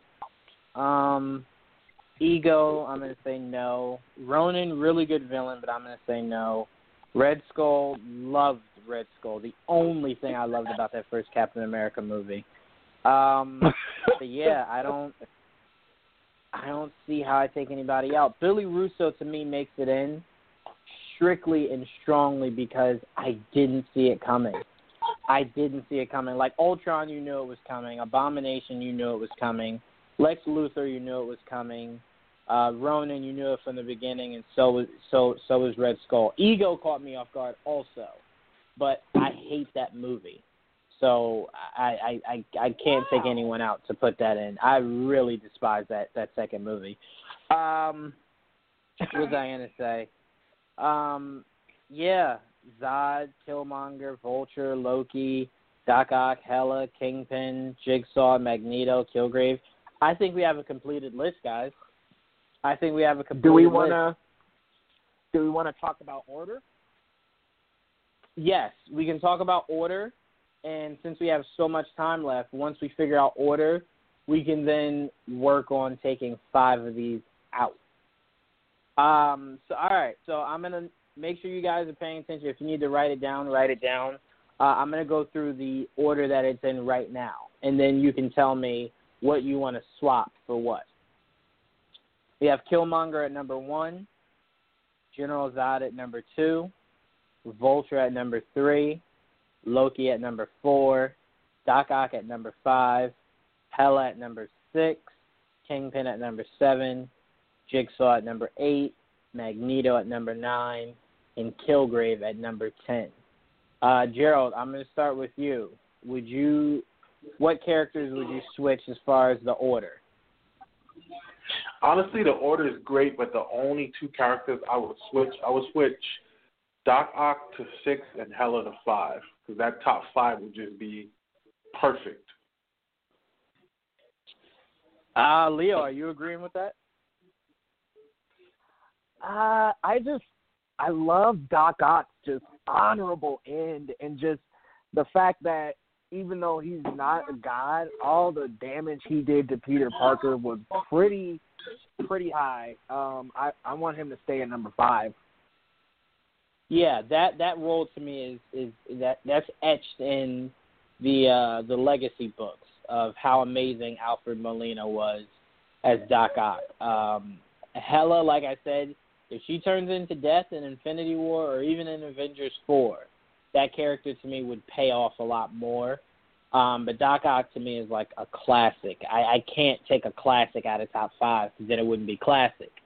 Um, so I'm going to vote against it and say uh, Doc Ock stays at number five. Um, Leo, which order are you switching around? Um, I almost want to swap Vulture and Doc Ock. I want Doc Ock to be number three and Vulture to be number five. Um, for the simple fact Mm. that Doc Ock is just legendary like that. He made Spider Man two one of my absolute favorite superhero movies as a whole of all time. Um, so I gotta throw him in my top three and put him up in the number three spot, Vulture down in the number five. Maybe even move Loki to number five and put Vulture above Loki. think I want to do that. All right, so let's see. Um, Gerald, are you okay with Vulture with Doc Ock being three, Vulture being four, and Loki being five? Sounds good to me. Top five seems strong. You know what's funny, Leo? As I'm looking at this list, excuse me, I kind of remember you telling me a certain somebody was your favorite superhero. And it's funny how your favorite superheroes, uh, top two biggest villains or most iconic villains, happen to be in our top five greatest superhero villains in movie history. Find that to be a little, a little, uh, a little, a little funny. A little funny how that turned out. Um, Um, But hold on one second before you go. Uh, we do have a special guest, a good friend of mine, uh, Chris. Chris, what's going on? What's up, guys? Can you hear me? Yes, hey, we can. What's How you up, doing? Chris? Hey, what's going on, guys? What's going on? Um, I've been listening to you, man. I'm not gonna stay on long accent because my son and I are watching this uh, All Star Saturday Night Basketball thing. But um, I've been enjoying the conversation, man. I've been listening while we're watching, and you guys, the list is great. Um, I can't really argue with the list um, too much. I just really wanted to call in and ask you guys one question because I might be the only guy really in America who is like a favorite of this guy, and I never hear him mentioned even in an honorable mention. I don't think Juwan, I don't think you even mentioned him. What is it, if there's anything that you guys uh, don't find appealing about uh, William Dafoe when he played the Green Goblin back in 2002 in Spider-Man? Oh man. Ah, man. You know what's Oh. funny? You know what's funny? You're gonna Mhm. make us have to do this list over again. Um, I don't know why, but I completely forgot about him. I don't I don't know how, but I completely forgot about him. He definitely deserves a spot on this list. Um, he that was the first time I had ever seen um, a villain that gave me nightmares. Um, that Green Goblin. Not only was that costume just really out there and weird as far as like nothing like what I saw in the cartoons, um, Right. but his voice when he was talking was just so scary and creepy. Um, I actually one of the action figures that I had from that movie was it was a Norman Osborn in a suit or in a dress shirt and dress pants, and came with a chair. And the Green Goblin mask, whenever you put it on the chair, it would it would speak in that Goblin voice, and it gave me nightmares day after day after day. Wow, Chris called in at at the perfect time and stopped us before we we chopped this down to five. Thank goodness you did. Um, so while you're here, uh, I'll go to you first, Leo. Can we take um, either Jigsaw or Hela out and put in Green Goblin? Oh yeah, I would say we could definitely take out Jigsaw and throw Green Goblin in. I I don't know, you know, as I want to retract a little bit back to that uh conversation about my favorite superhero, Spider Man. That is not intentional. He has just had some of the best villains in the movies. Like, let's be real here. Vulture, Keaton's Vulture is great, and so is uh, Al, what what's the guy's name? Alfred Molina. Um, who played? Yeah, Alfred Molina. He was a great Doc Ock. So that's, I mean, hey, that's just how the cookie crumbles here. Um, Yeah, let's I'm just jealous I, none I of would my say, Batman villains made it on. But go ahead. um, I'll say, I'll say, yeah, he can definitely take the number eight spot. I almost want to say he can be maybe moved up over Kingpin. Yeah, I, I do think he deserves to be a lot higher than eight. Um, I'm looking at this top just five take again. Jigsaw off. Yeah, I took Jigsaw off completely. Green Goblin replaced him at number eight. Um, Gerald, uh, do you agree that Green Goblin uh, from Spider-Man One should be in this uh, in this list? Of course, William Dafoe is one of the most iconic actors ever, and he brung it. It's because of that Spider-Man movie we got so many great Marvel movies, you know, that followed that. So William Dafoe, hands down, is one of the greatest actors to grace Hollywood. So definitely, yeah, his Green Goblin deserves to be on the list. See, you know what's funny, and thank you, Chris, for calling in uh, and and helping us with that, because I would have been really upset if I, we did this list and then um like Spider Man comes on TV and I'm like, wait a minute, how did I not put him in this list? Um, but what's Right. funny about what's, Ah. what's funny about what's funny about um what you were just saying, Gerald, is the way I feel about the villains in that first Spider-Man trilogy is the same way I feel about the villains in the Dark Knight trilogy. And that feeling is if not for those iconic actors portraying and I'm not really referring to uh anybody from Spider-Man 3. So just pretend that that movie isn't even in the the, the talk of this conversation. Um Willem Dafoe, Alfred Molina, um, Jer- uh, not Jared Leto, I'm sorry, uh, Heath Ledger, uh, Tom Hardy, Liam Neeson. If not for those iconic uh, actors portraying those iconic characters, would we have seen those movies as iconic as they were? I don't think so. Like, I don't Nope. leave The Dark Knight saying, "Man, love me some Christian Bale. Without him, I don't know if this is even a movie." Like, no, I walked out saying that about Heath Ledger. I walked out Yes. saying that about Right. William Willem Dafoe. I walked out saying that about Molina. I walked out saying that about uh, Bane is a little debatable, but that voice was just iconic. If anything else, that voice was iconic. Um, For real. But I feel as though because I'm not that high on Christian Bale. Uh, I think no, I think he's an amazing actor. I'm not too high on him as as, as Batman.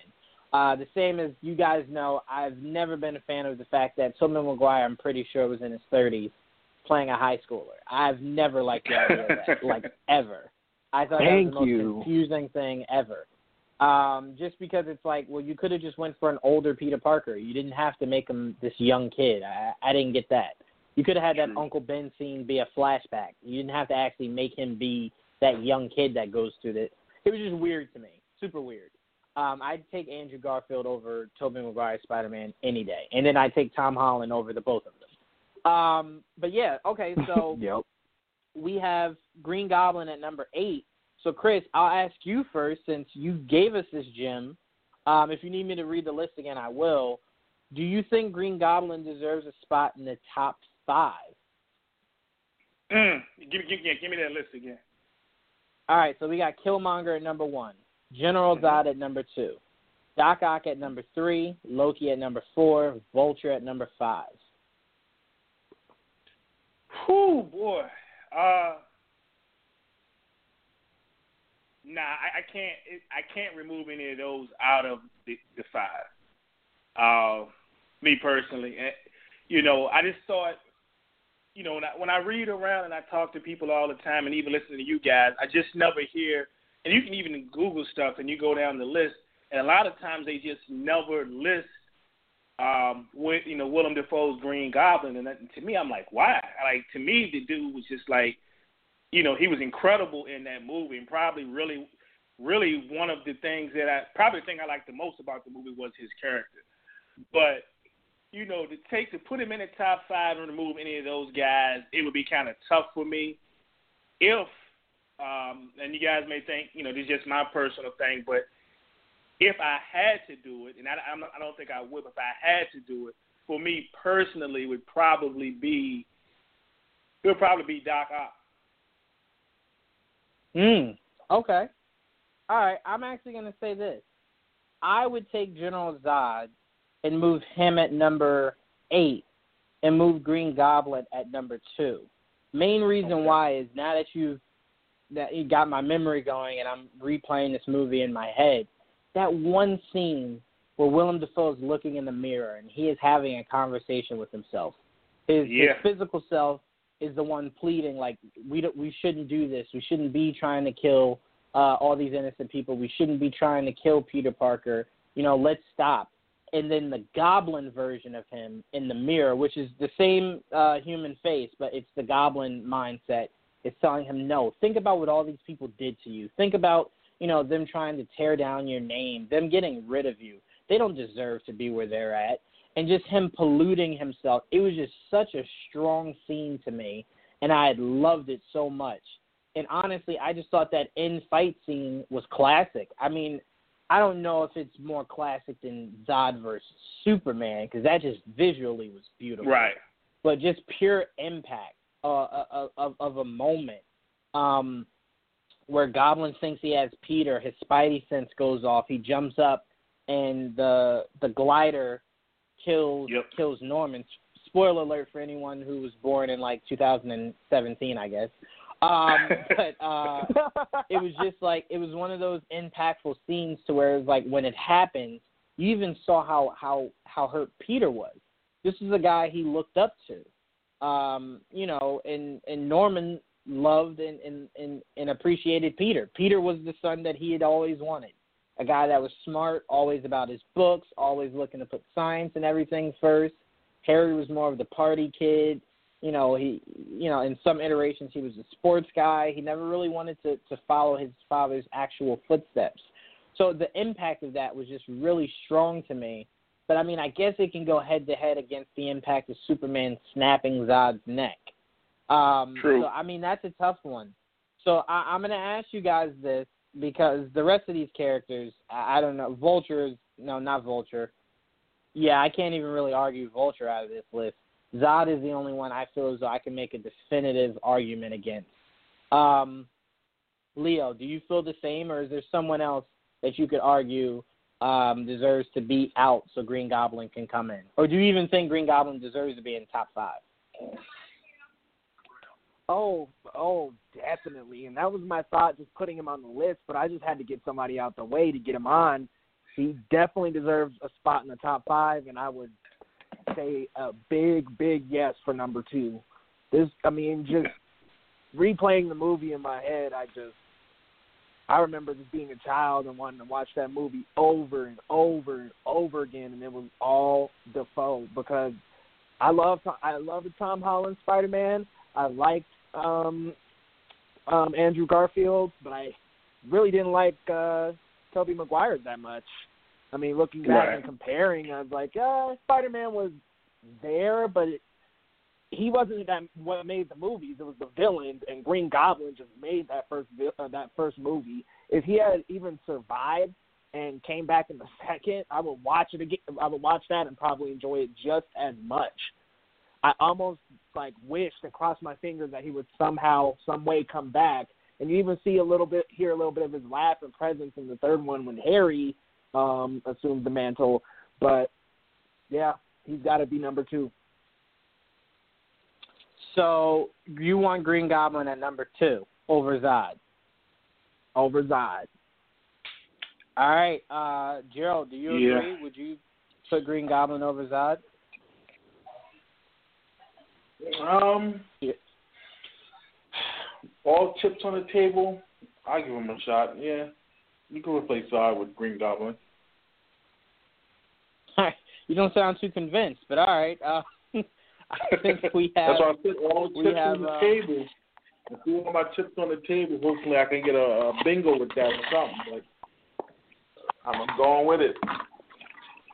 Chris, I want to ask you before we let you go, so you can get back to these festivities. That because of the snow here, I've been looking at a blank screen. Uh, Oh boy. uh, you didn't vote Zod out. You were saying Doc Ock.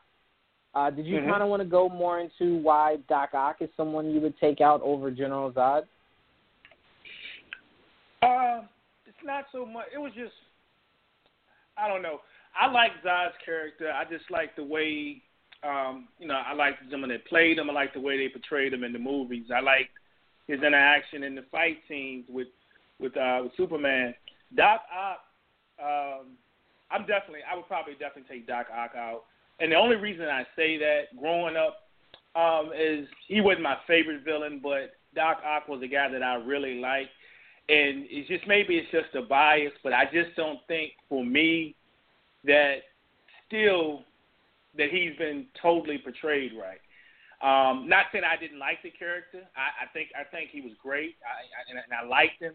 But it's just I don't I can't really explain what it is. It's just something to me that just seems to, to me that you know doesn't speak to me that he's been portrayed about exactly the way that I grew up reading about him in the comic books. It was close, you know. At, at least with the Green Goblin, I can say is we good.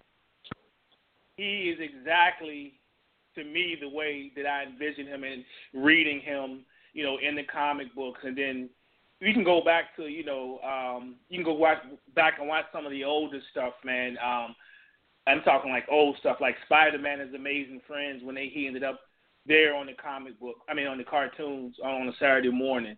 Um, even so, when we got to Spider-Man the, man, the animated series, they they were pretty consistent in my book. And when I saw uh, Willem Dafoe play that character, to me, it's just something that's never changed. It's just been more consistent for me.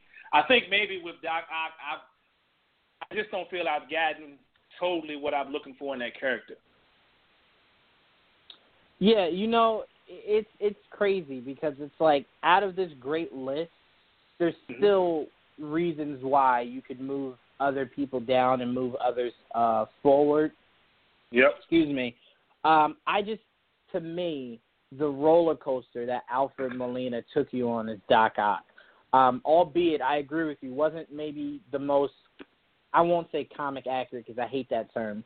It wasn't the right. most memorable from what we knew the character to be.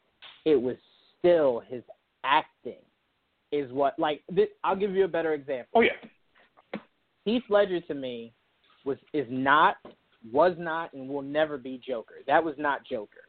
I, I think okay. Jerome is a closer version than Joker uh, than Heath Ledger's was. But Heath Ledger was such an amazing actor at being whatever at being the idea of Joker that he made people fall in love with that you know with that character. But if you think about what the Joker was in the comics, like the, the right. fact that his paint was the fact that his paint was wipe was wipe away. Like that wasn't his face wasn't white. That was paint. You saw it when he was sweating, and you saw blotches of like white on you know not white, but uh, you know his tan skin. You know um, his him wanting to be just pure chaos. That was never really Joker. Uh, not chaos. I'm sorry, anarchy. There was an actual character right. called Anarchy because that was his his thing. Uh, Joker. A lot of what he did was uh, was more strategic. It was a plan to it, and it all was wrapped around the idea of wanting to get rid of Batman. Um, and I feel as though, unfortunately, Christopher Nolan went for a more realistic and grounded Joker. That he completely right. went away from who Joker really is in the comics. And I'll I'll forever say that. And people yell at me all the time. That was Joker. That was Joker. Well, you can't say that was Joker, but then when I bring up Jerome, you go, "Well, that's not Joker." Well, then how was the other guy Joker? Is what I always say. I, I'd say the right. only the only most accurate portrayal of the Joker outside of the animated version was was Jack Nicholson. That was the Joker. That to me was yeah. the Joker. Right. Um, yeah.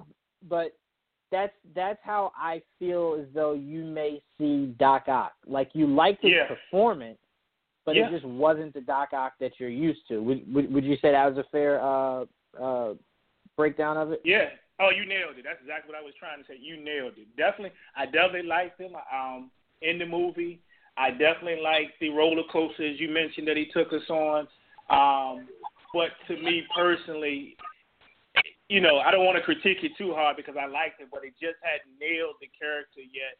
And you know, looking at the Green Goblin, to me, it just kind of you, you nailed it. Um, but you guys pretty much made my night on that. I just was wondering if people's feelings on because I just never hear him get mentioned, even a mention at all. And a lot of it maybe is because we're so much in the now or or things that have transpired probably I would just even say in the last ten years. But maybe people seem to forget, but I wasn't sure if people just didn't like him. But I just wanted to put out there to get everybody's feelings on it to see if anybody felt the way I felt or what, what was the reason why they didn't think Willem Dafoe was was a great uh, Green Goblin. Yeah, no, I completely agree with you, man. I I think uh not only that actor, but uh that portrayal of the Green Goblin is super slept on, Yeah. and it, it's unfortunate that we all forgot um about the Green Goblin. Uh I mean, heck, I- when you look at this list, there was never any mention of of Joker at all. Uh and I'm pretty Oh. sure all of us love Jack Nicholson, but there was no mention of Joker. Like no one voted or no one Right. picked Joker to to possibly be on the list. I don't even think he was in my honorable mention. Um, so so you know that like I like I said at the beginning of the show, this is very difficult because every anytime you make a list, when you're done is when you always find out like, oh man, I forgot someone. So I mean, you know, it, it, that's why I like doing it with a lot of people. So you get a lot of different opinions on characters that you might have forgotten about. You know. No. So, Chris, thank you so much for calling in, man. We appreciate doubt, it a lot. You, you No saved us from possibly making a grave mistake by not having Green Goblin on this list. That No problem. a grave mistake, dude. Thank you. Absolutely. Thanks uh, a lot, Chris, guys. We will be we'll be talking to you hopefully tomorrow to talk some Black Panther. oh, most definitely. You can count me. I'm there. All right, I'll talk to you tomorrow. All right, guys. Thanks. All right, that was Chris from the Sports Bar Podcast. Uh, make sure you guys check him out. Uh, check that show out. It's an amazing uh, sports podcast. It's right up there with our sports podcast. Uh, so make sure you check these guys out. Um, all right, so Gerald, uh, Leo, our new list: Killmonger at number one, Green Goblin at number two, Doc Ock at number three, Loki at number four, Vulture at number five, Hell at number six, Kingpin at number seven, Doc Ock at number eight, Magneto at nine, and Kilgrave at ten. Uh, we have a little over 16 minutes to go. So, Leo, I'm going to start with you. One has to come off. Who's who are you taking out? One has to come off. One has to come off. We're slimming this down to top five now. Oh, that's right. We're shaving down. Uh, We're shaving down. oh, go ahead and get rid of Kingpin. I, I hate to say it, but Kingpin can Wow. go. Uh, as much as I like Kingpin, if one has to go, he's got he's got to be my first. All right, Gerald, do you agree? Out of this whole list, is Kingpin the first one you go to? Um, yeah, I can agree with that. He he can he can go. Damn. All right. No, no love lost for Gerald. Um, all right, Gerald. So now I'll go to you uh, with the new vamp list that we have, taking out Kingpin. We are now at nine. So who are you taking out uh, next? Um, no matter how great the performance was, I know we have to narrow it down to five, so I have to say Kilgrave has to go. Mm. Damn, this is gonna get hard, and I'm next. Damn. Uh, okay, Leo, do you agree? Are you taking out Kilgrave? Yeah, Kilgrave can go. As much as it hurts to take him off, such a great villain. He actually made Jessica Jones for me. But yeah, he's got to go. All right, so Kilgrave is off this list. Um, we are now down to eight. I'm gonna go with Hell. Uh, not Hela. Sorry, I almost said it. Uh, yeah, you know what? Yeah, because uh, God, just getting harder now. I'm gonna go with Hela. Uh, like I said before, um, we could have seen so much more from her character, and by the time we got to the final battle, she had only fought Thor for I want to say maybe four to five minutes before we got to the ending, which was her versus Surtur, uh, to which she is, I guess, dead. We're we're presuming she's dead. Um, presumably she's dead. I mean, I'm sorry. Uh, Leo, are, are you riding with that? Is Hela coming off? Hela can come off um, for the sheer fact that I love the other ones a lot more. Um, I did love her performance in that scene where the whole army was going up against her. I mean, even though we knew the outcome of that, uh, it was still a great display of her power, of a mildly great display of her power. Um, but she, she just she's got to come up. She's not as good as the others. All right, uh, Gerald, do you agree? I mean, it, it hurts to say this. Like it does, it, it, it hurts. But um, I, I gotta piggyback on what you said. If they showed her becoming death, you know, the movie would have been much better. So it gotta go where she has to go. So she has to go back to the underworld. All right, so she is up. We're down to seven. Our new list is Killmonger, Green Goblin, Doc Ock, Loki, Vulture. Oh wait, wait, wait. Hold on, hold on. I have Doc Ock on here twice. I mean, um, it's supposed to be uh, what you call it? Um, General Zod. All right, so hold on. Sorry. So we got Killmonger, Green Goblin, Doc Ock, Loki, Vulture, General Zod, Magneto. That is our seven. Uh, Leo, it is back to you. Who are you taking off next? Leo? Leo? Did you hear me? I can hear you now. Hello? All right, great. Yep, I can hear you. Um, I would definitely have to go with Zod. Uh, Magneto has such great performances. I don't want to get rid of him. Um, I don't necessarily want to get rid of Vulture either, um, nor the top four. So I got to go with uh, Zod. I am in agreement. That is the only one I could see leaving that my heart doesn't shatter to see go. Um, Gerald, you agree? There's no arguments here, man. All right, I'm glad you said that because now you're deciding who is our last one to go. I hate you. I know. Why? Why? Okay, so what what are the remaining six?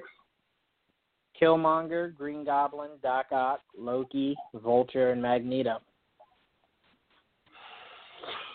Uh, damn. Um, this I have that pit in my stomach when you get called up to read in front of the class. Like, um, Yeah, I gotta go with Doc Ock. the kind of moment you're in. You gotta go Yeah, with Doc Ock. go Doc Ock. Oof. Let's see how Leo feels about that one. Leo, you going Doc Ock? Nah, I can't get rid of Doc Ock, man. He's just he's one of those iconic villains. When I think of superhero movie villain, he's one of the ones that pops in my head the first. So I I got to keep him on the list. All right. Well, I'm looking. Killmonger is untouchable. That that that will not move. And you could say we're we're prisoners of the moment. Sure, whatever. But I believe in ten years, I'll still say Killmonger should be in uh, it, number one, if not top five. Because maybe Thanos comes in, and I want him to be number one. But Killmonger definitely doesn't leave my top five. Um, Doc Ock is a classic. Goblin is a classic. Magneto is a classic. So to me, it's between Vulture and Loki. So, Gerald, I'm going to say I'm not taking Doc Ock off either. Crap, I should have just agreed with you. Now I have to decide who goes. Um, I'm going to go with Vulture. Um, because as I look at this, no, you know what? No, I take that back. I'm gonna go Loki. I'm gonna go Loki. Um, I do not like the character arc that it seems as though this character is going down.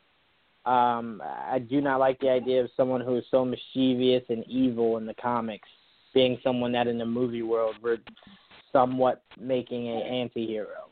Um, so I don't like that, and that's literally like the only bad thing I can say about Tom Hiddleston as Loki. So, yeah, I'm gonna go with him. I got to keep Michael Keaton. Sorry, if we can't have Batman villains on it, we're doggone sure gonna have Batman on it. So I'm not getting rid of Michael Keaton. Um, uh, Leo, do you agree? Are you taking Loki, or you got someone else in mind? Oh boy.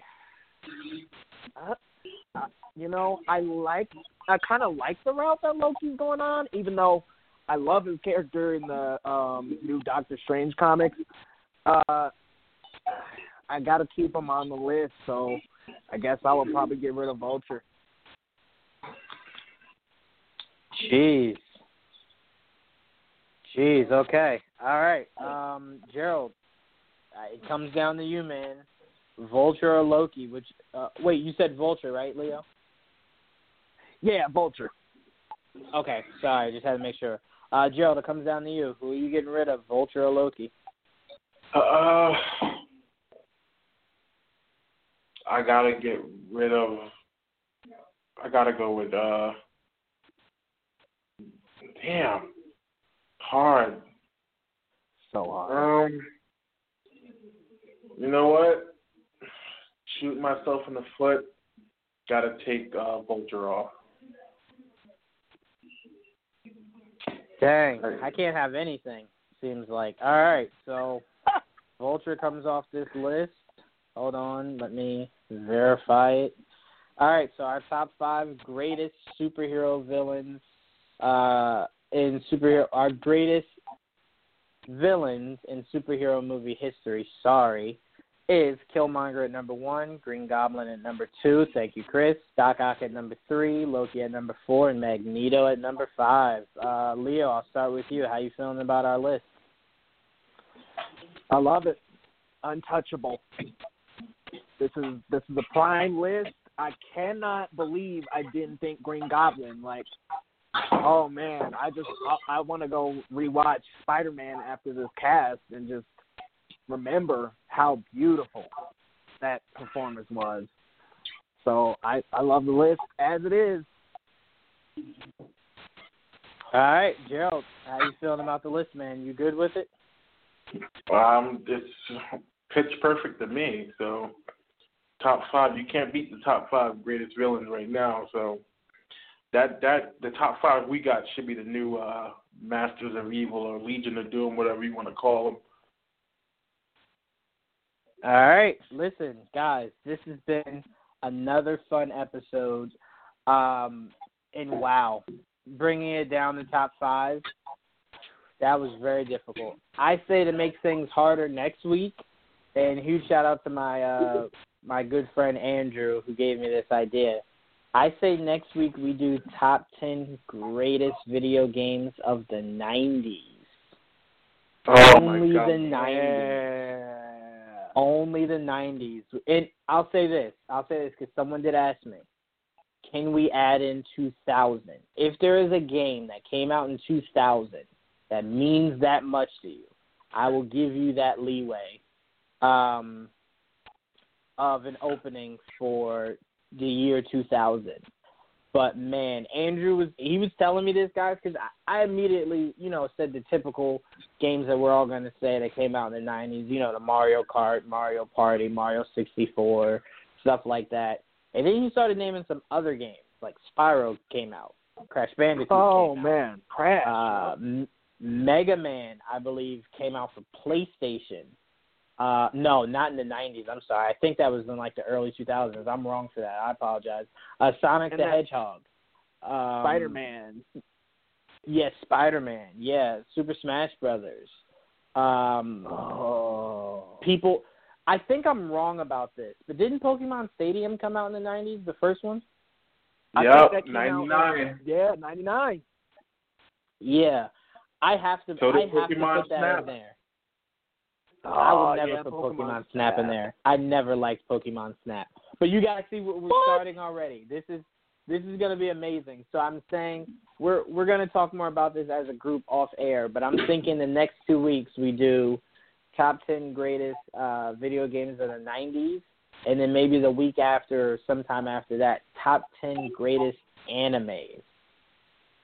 And wow, when I thought I knew the top ten greatest animes, my friend Andrew came in and was like, "No, what about this?" And I was like, "Oh crap, I forgot that was an anime." And then he was like, "What about this?" I was like, "Oh crap, I forgot that was an anime." So these next two weeks are gonna be a lot of fun. We're trying to create a list of um, top ten. So I'm gonna ask you both just really quickly, because it'll probably definitely change. Because of course things have to be voted in. But next week, Leo, if you had to project it, what would you say would be the number one pick for the greatest video game of the 90s? Whoa, uh, greatest video game of the '90s? Uh, shoot, probably Mario Kart 60, or excuse me, Super Mario 64. Mm. See, listen, I'm with you. I love that game so much, so much. Tell me that penguin slide thing that you could do with Mario wasn't like some of the coolest and, and most fun things to do. The penguins being shot out of the cannon. Um, Oh Gerald, man, if so you had to project and make a guess at the number one game of the '90s, what would you think it would be? I would have to go with Diddy Kong Racing for the simple fact that led the way to one of the best PlayStation racing games, which is Crash Team Racing. Whoa, whoa, whoa! Hold on, hold on, hold on, hold on. Just so I'm just abundantly clear, um, you would take Diddy Kong Racing over Mario Kart? Yeah, Diddy Kong Racing was one of the. That the crazy thing is though, I played Disney. I played uh Diddy Kong Racing before I did Mario Kart. So you still think it was better? Yeah, because Mario Kart you played for fun. Diddy Kong Racing you played for vengeance. Like Diddy, Well, Diddy Kong personally, was the like game. Personally, the game I played for Vengeance was GoldenEye. If I ever asked you to play me in Oh, GoldenEye, it God, you did something is so wrong to me. You did something wrong to me at some point, so I made sure I was in that bathroom in the vent, ready to take anybody out. So GoldenEye, GoldenEye was how we decided who got the last Capri Sun and bag of Doritos. Um, GoldenEye was what you did when you were like, "Yo, you remember last week you killed me and we never got that rematch? Yeah, put that put that in real quick." So that was my go-to game. But Donkey Kong Race, and remember this, guys. When I say top uh, top video games, that does not limit it to the the bigger systems. You could throw Game Boy uh, Color games in there or Game Boy uh, games in there. Like I want to throw Mhm. paper. What is it? Paper Paper Boy? Not Paper Boy. I think that's from the show Atlanta. What was that that video game called? Where you were literally just riding your bike throwing newspapers. It was a Game Boy game I think it was called Paperboy. Or Paper Route, something like that. I loved that game. It was the most simplest game ever. It was so much fun. But yeah, Uh, there's so many yeah. games. Paperboy, okay, cool. So next week's gonna be fun, guys. So many uh, game titles to choose from. Making that top ten list is definitely gonna take a full two hours. We will not have time to slim that list down to five. Um, and next week, Eric will be joining us. Eric will be back. Um, he took the night off for this week. Andrew will be joining us because he wants to debate video games. So it'll be a packed house. Um, and making that top 10 list is going to be super difficult. so difficult. So I want you guys, I want the listeners at home, and I want everyone on this panel to dust off. If you have the system still, dust them off, go play them again, get that feeling back. Or if you don't have them, just Google games that came out in the 90s and then scroll down the list and put check marks next to yours. Um, I'm going to have at least a list of 20 to pick from 20, maybe 25. I can even think of them now. Um, there's just so many amazing games to pick from. Um, but guys, it has been another amazing week with you guys. Thank you for joining me, Gerald and Leo. Um, Leo, really quick, did you have anything you wanted to plug before we ended the show? I just want to say, guys, thanks everyone for coming out. And by the way, um, next week, uh, I'm definitely going to already throw in Chrono Trigger on my list. So it's going to be quite the debate, everyone. Come on out. Absolutely, absolutely. Uh, Gerald, did you have anything you wanted to add before we logged off? Um, I just want to thank everybody for listening and just being a part of this uh, successful, you know, podcast. Absolutely, man. We got a lot of great things planned, and also stick tuned. Stay tuned for Geek Vibes Live tomorrow. Um, we'll be talking Black Panther and a whole bunch of other things. And stay tuned. We will be interviewing. Hopefully, we can lock it in. Cress Williams, aka Black Lightning, this upcoming week. Do not miss it. Stay tuned, and we will see you guys same place, Same time next week, next Saturday, top ten. Heard. See y'all.